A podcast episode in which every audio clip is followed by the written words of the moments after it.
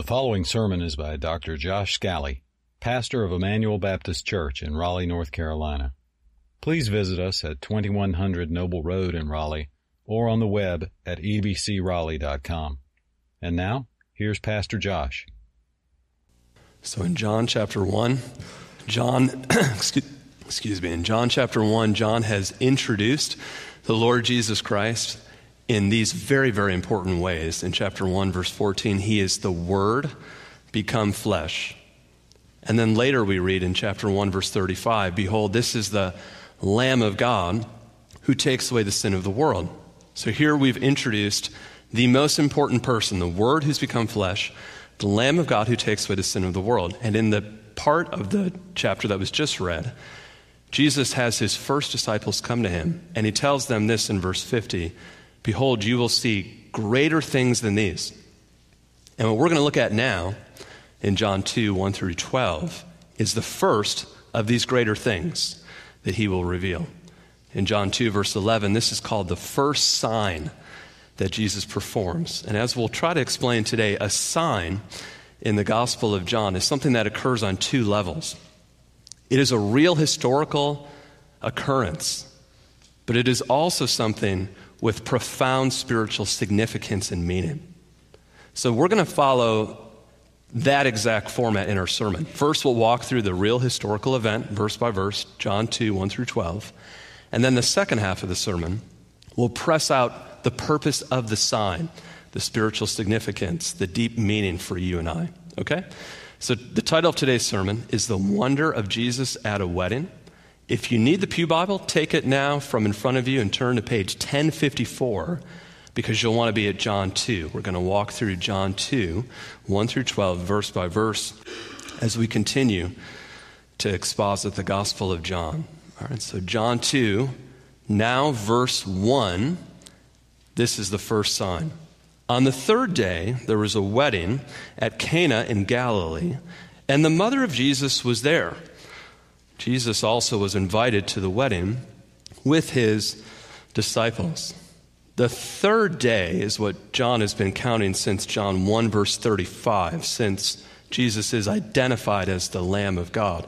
We see the that day, and then John 1:43 the next day, and then here John 2, 1, the third day from them. But actually, as most scholars have pointed out, this is the seventh day of the first week that John spends time recording. So this miracle will take place on the Sabbath. Here's where Jesus launches his first sign. Happening at Cana in Galilee lets us know it's close to Jesus' hometown of Nazareth. This would be a community wide event. It'd be a big deal. Lots of people would come. And included in that is an invitation to the mother of Jesus, to Jesus, and to, as you just heard read, his brand new disciples. So here we have Jesus at this momentous occasion with these people who have just started following him. Remember, Jesus does everything on purpose, and he has already told Nathanael that he will see greater works than these. And now we're about to see them. So, verse 3 When the wine ran out, the mother of Jesus said to him, They have no wine. This is the core problem. They've gathered for a wedding, a celebration that may last up to a full week, but without the wine, the celebration is likely to end. So this would be a massive deal. The celebration could be over. The wedding festival could be over, and this would be disappointing to everyone. We're so far removed historically, it's hard for us to realize the community disappointment of this. We're used to entertainment at our fingertips. We have options that are seemingly endless of things we could do. But 2,000 years ago, if there is a wedding and it's something you're invited to, this is a big deal. This is what your calendar is revolving around. This is when you meet people and have joy and celebration. But now it's going to end early, which would be disappointing to everyone. But not only would it be disappointing to everyone, in a shame and honor culture, it would be very shameful for the groom whose responsibility was to provide the wine. Not only would it be shameful, but there are some occasions we can read about where you could have a lawsuit levied against you from relatives of the bride if the groom failed to provide the wedding, the wedding wine. So here we are, and the mother of Jesus in verse 3 comes to him, letting him know they have no wine. Now, what does Mary want Jesus to do? And if you read commentaries, you can read 20. I read at least 11, and they make a big deal over this. What is it that she wants? Well, the text doesn't exactly tell us, is the short answer. Her exact expectations are not revealed. But based on Jesus' response, she's hoping for something that she believes Jesus can do. This is his first sign. We have no recorded miracles that he's done before here, but she's leaning on him for help and support. Let me quote D.A. Carson. I think he's helpful here. It's more likely that Mary turned to Jesus because she had learned to rely upon his resourcefulness. She is likely a widow by this period. And like any widow, Mary had leaned hard on her firstborn son. How easy that must have been with a son like him. So here Mary's leaning on Jesus as was wont for her, without Joseph probably living at this point.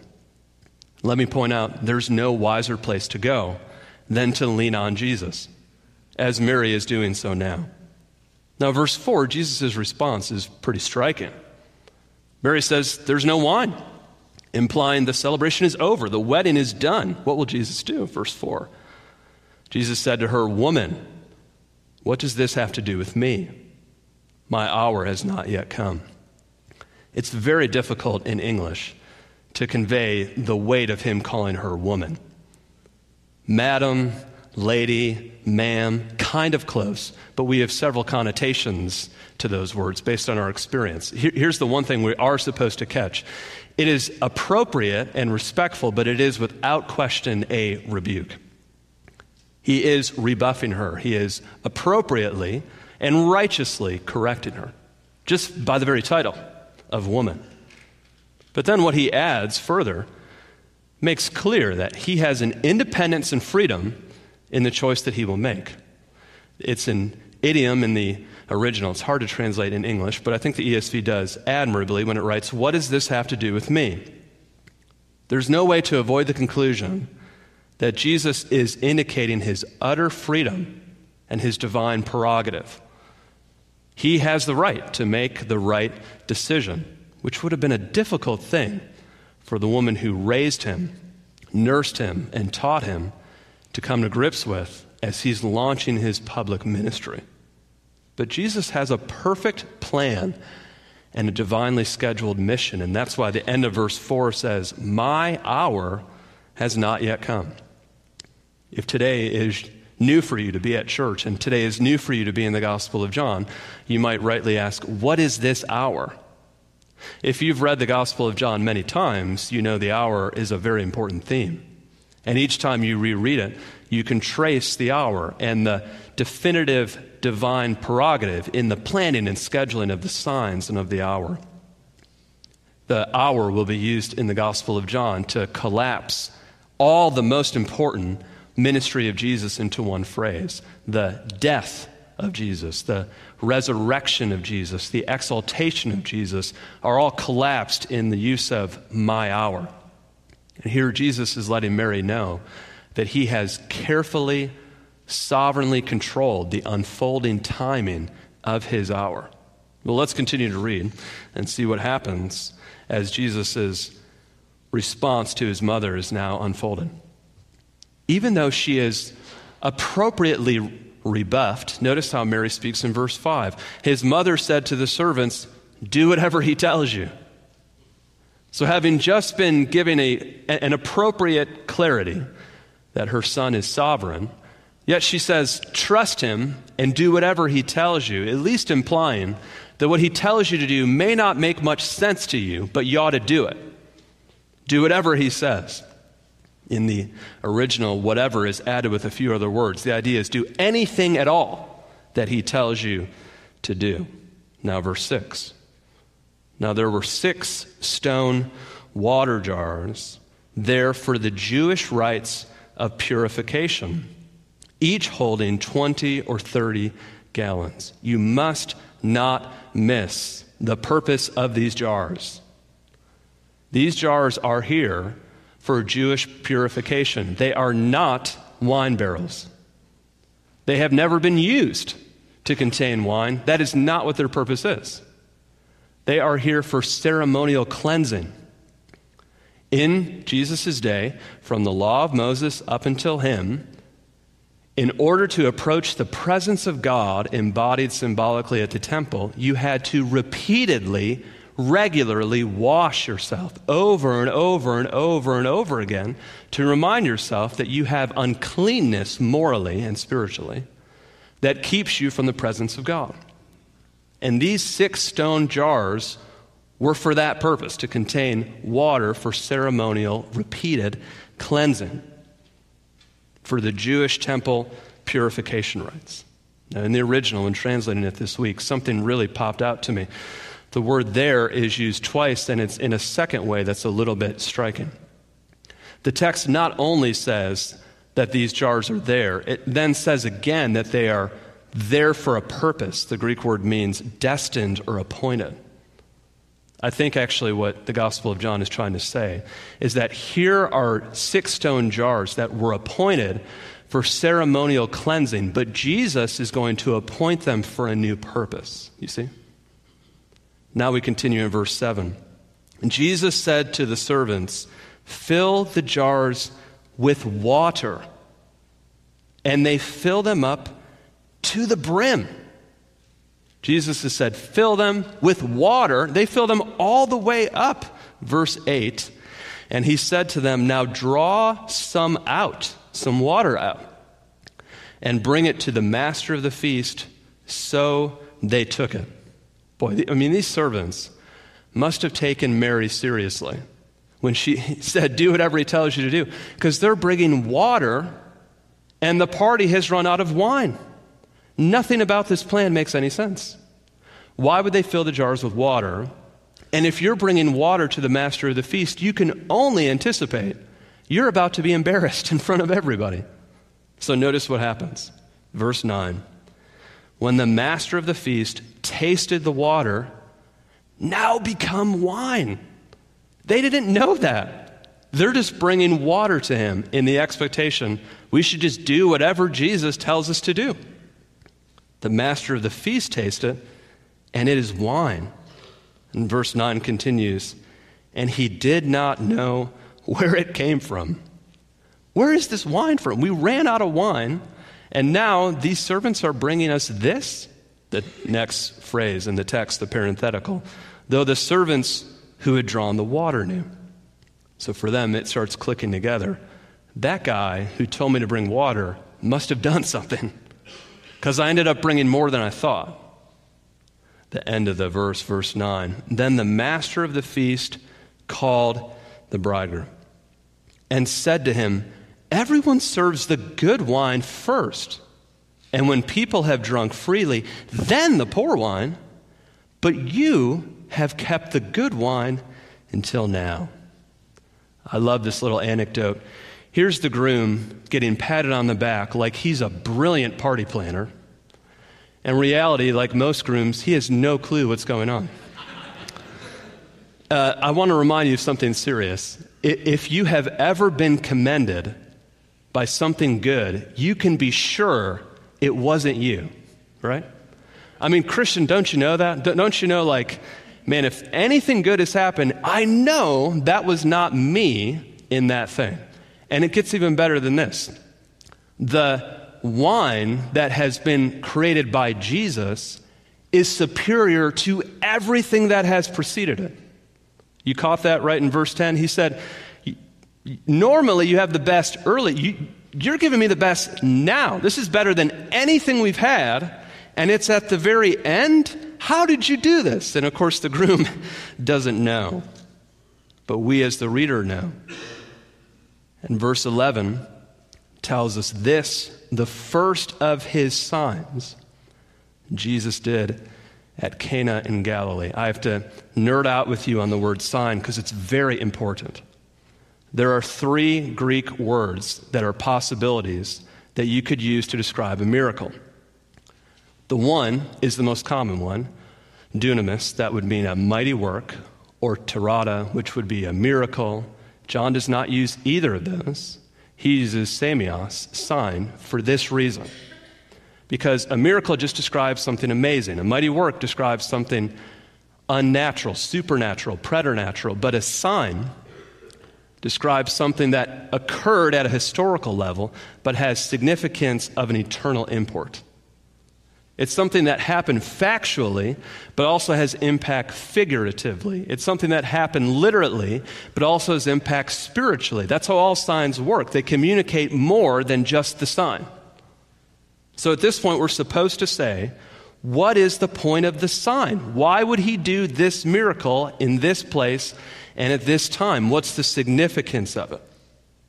Donald Guthrie helpfully writes A sign always points to some deeper truth beyond itself. What is its purpose? All right, well, let me show you from verse 11 what the signs are intended to do, and then I'll tell you what I think the sign is conveying. Okay, look in God's Word, verse 11. This is when he did the first of his signs. Towards what end? Notice the Bible says, to manifest his glory, and his disciples believed in him. So, this is why he's doing the signs, so that he can show glimpses of his glory and so that his disciples will believe in him. Through believing in him, they grasp the purpose of the sign. All right, this is exactly why John said he wrote the book. John chapter 20, verse 30. Now, Jesus did many other signs, same word, signs, which are not recorded in this book, but these ones are recorded so that you may believe that Jesus is the Christ, the Son of God, and that by believing you may have life in his name. Jesus is doing these signs so that we will believe that he is all that he says he is the glorious Son of God and the Messiah. Now, this sign in particular causes people to get really confused. It seems simple. Reynolds Price, who taught literature at Duke for a long time, uh, is struggling with why Jesus would do this sign. Here's what he wrote If you're inventing a biography of Jesus Christ, if you're making up stories about Jesus, who would invent the inaugural event of Jesus' career as a miraculous solution to a mere social embarrassment? You see what Price is confused about? He's saying, why would divine power be used for a catering disaster? I mean, if your first miracle is going to launch your career, why not raise somebody from the dead or walk on water? Why turn water into wine in a way that not even everyone at the wedding would have clearly comprehended? Reynolds Price is confused. Perhaps you are too. Why this sign? And here I'm going to give you three things that I'm going to try to show from the passage and if you have a bulletin, they're actually already on your bulletin. So, three things from the passage that I think are right in it that are glimpses of Christ's glory so that we will believe. All right, here's the first one. The first purpose of this sign, water to wine at a wedding, is number one, from old to new. Right, the first symbolic thing that he is doing is going from old to new. The transition from old to new is very important. These purification jars were for ceremonial cleansing. They were to wash over and over and over and over and over so that you could feel cleanness to temporarily enter the presence of God. But, friends, once Jesus turned the water to wine, those purification jars could never again be used for ceremonial cleansing. They were now unworthy and off limits to the task. Don't you see then, symbolically, once he fills those with wine, the old has passed and the new has come. Didn't John tell us in John 1, verse 17, for the law came through Moses, but grace and truth have come through Jesus Christ. The old has become new. This is the first thing this miracle is showing us. And did you notice how much better the new is? When they drank it, they said, This is the best we've had. And the lesson for all of us is that when you have Jesus, he is incomparably superior to everything else, even all that has preceded him as gifts from God. The replacement is a permanent one because what preceded it was just preparing for it. And now Jesus Christ has come to make all things new. You see, the coming of Jesus is supposed to be a time of great celebration. The prophets refer over and over to a future day when the Lord's Messiah will come, and a common metaphor that the prophets use is flowing wine.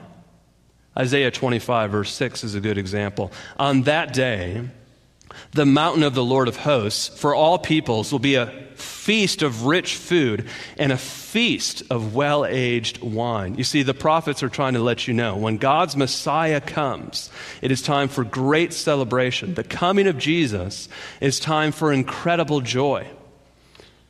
Let me press an application to you then.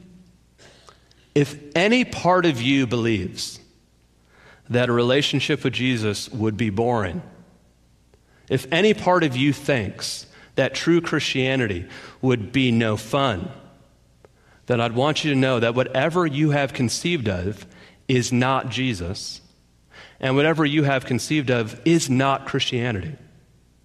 A relationship with Jesus is the best thing, the most superior thing there is. Thanks to your generosity over Thanksgiving, we were able to bring Thanksgiving baskets to people that our school system told us were in need. And the guys in the office, we delivered those during the week, and so we took turns who would speak at each home that we went to. And I drew the first straw, and so I spoke at the first house. And we got to the house, gave them the food basket, and they let us in the door, and as we were standing in the living room, I was thinking, I don't know if I'll see this family again, so I don't want to miss the opportunity. And I just looked at them and said, Do you know Jesus?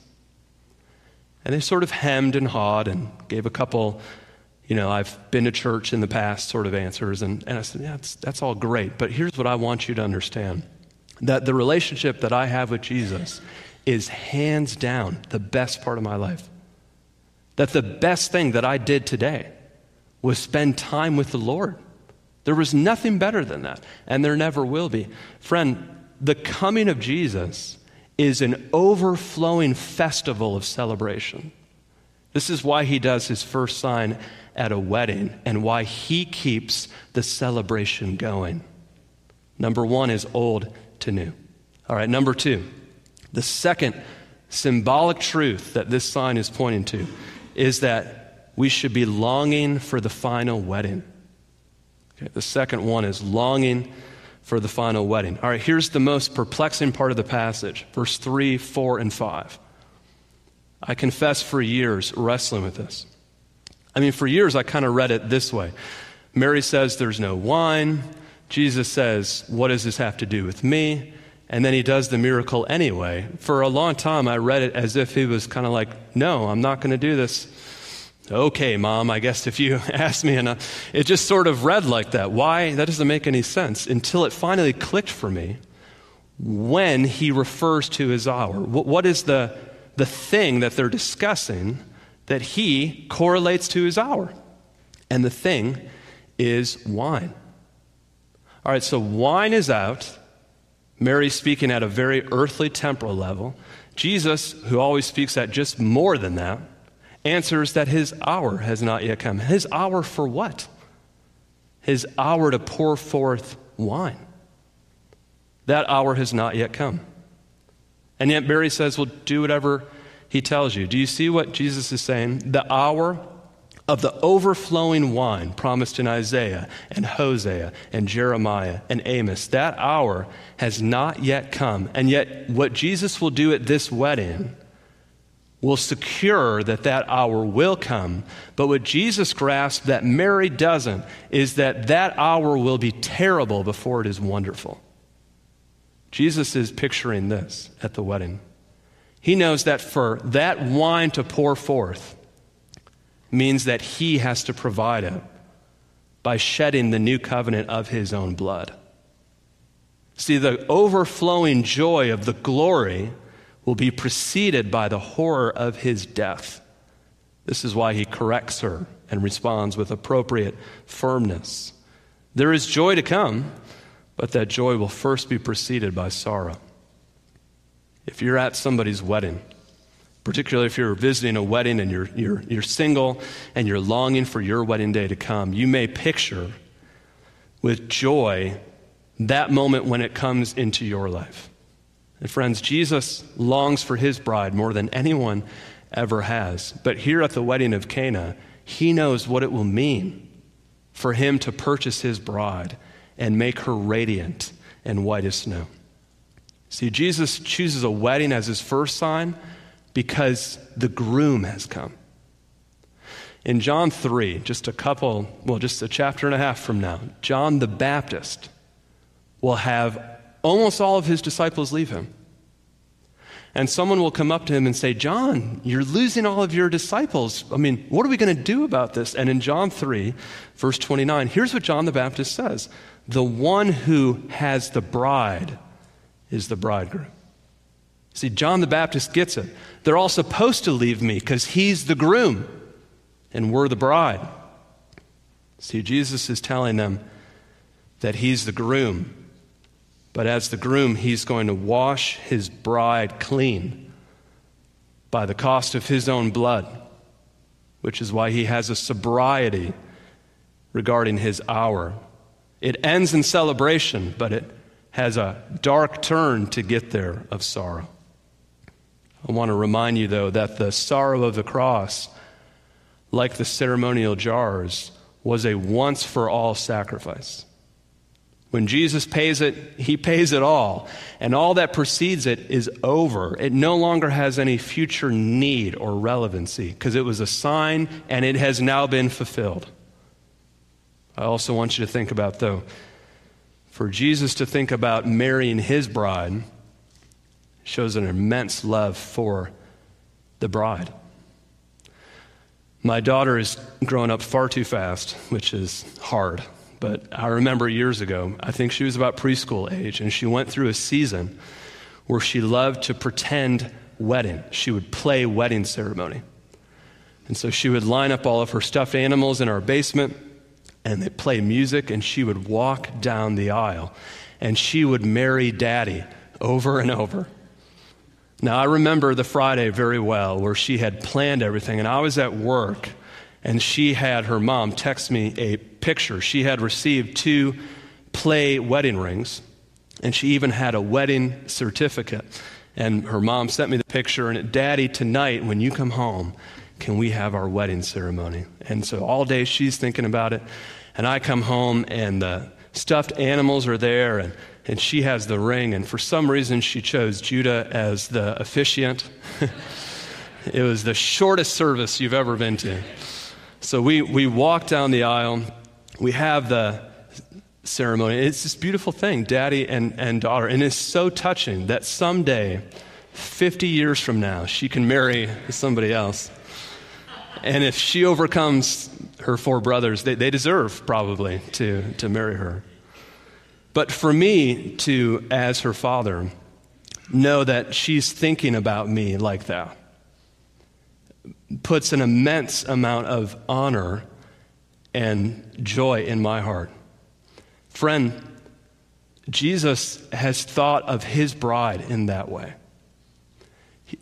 Revelation 21 tells us this And I saw the holy city, the new Jerusalem, coming down out of heaven from God, prepared as a bride adorned for her husband. And there is no accident that that is the passage where Jesus says, Behold, I am making all things new. See, that almost the very beginning of the Bible is a wedding, and almost the very end of the Bible is a wedding. And in both cases, God walks the bride down the aisle. In Genesis 2, God walks Eve to Adam, but in Revelation 21, God brings us to Jesus. I mean, it, it does not get better than this. So Jesus performs this first sign at a wedding because he is longing for the final wedding day. All right, now the third reason for this sign bring your empty jar to Jesus. Bring your empty jar to Jesus. Jesus does not perform a miracle until there's no wine left. And he performs a miracle on empty jars that could hold 20 to 30 gallons each, and he fills them to the top, up to 180 gallons of overflowing wine. Listen to me if you're here this morning and you haven't come to Jesus. I need to press this point to you from the passage. You cannot come to Jesus as long as you think you're half full. You won't. You'll think, I have some stuff together. I'm well educated. I have a good job. People respect me. Are you going to let that keep you from Jesus? He's talking about overflowing wine. You're talking about thinking that you're half full. Just be honest enough to say, I'm empty apart from you, Christ. Come to him and let him overflow you. This is what the passage shows. Remember how I brought up earlier how the groom really doesn't know what's going on, and yet he gets all the credit? Isn't that how salvation works? I mean, we get his righteousness, we get his acceptance, we get his perfection, we get his security, we get his exaltation, and we get his honor, but he died our death. He does the work. We receive the blessing. This is why I tell you to bring your empty jar to Jesus because we are saved through faith alone in Christ alone. We trust in Jesus. You know, it's striking to me as a believer. Jesus, He knows what the hour is. Mary, the disciples, they're, they're not fully grasping it. He knows how horrible it's going to be. And yet, He celebrates with joy, knowing that He has sorrow ahead of Him. Christian, we have joy ahead of us. Isn't that why Paul says, even now in our sorrow, we're always rejoicing? We ought not be sour Christians when we know the joy that is secured for us. This is what the overflowing wine of the new life in Christ looks like. I also want to show you that when Jesus overflows your life, it gives you counterintuitive power. You remember what Mary told the, the servants? Do whatever he tells you to do, even if it doesn't make sense to you, just, just do it. Now, this is not the only time we read about empty jars in the Bible. Paul picks up this theme of empty jars in 2 Corinthians 4. And he says, even though we are empty jars, we have this treasure in our clay jars to show that the surpassing power belongs to God and not to us. So, wait, if my empty jar has been filled with the treasure of Jesus, what will that do for me in this life? And here's what Paul says. We're afflicted in every way, but not crushed, perplexed, but not driven to despair, persecuted, but not forsaken, struck down, but not destroyed, always carrying in the body the death of Jesus, so that the life of Jesus may be manifested in our bodies. When the treasure of Christ fills your jar, you get counterintuitive power that is the opposite of your circumstances. Christian, this is the life God has for you, and it's an overflowing one. One last thing. I told you the three things that I think are the meaning of the symbol. But here's something else I want you to notice. And you'll see it throughout the Gospel of John. This is surely not the last time we'll see it and that is the way that we are to approach Jesus is very often given in sensory language. We are told to eat, to drink, to consume, to take. Here, the master of the feast has to taste the new wine to know it's unlike everything else.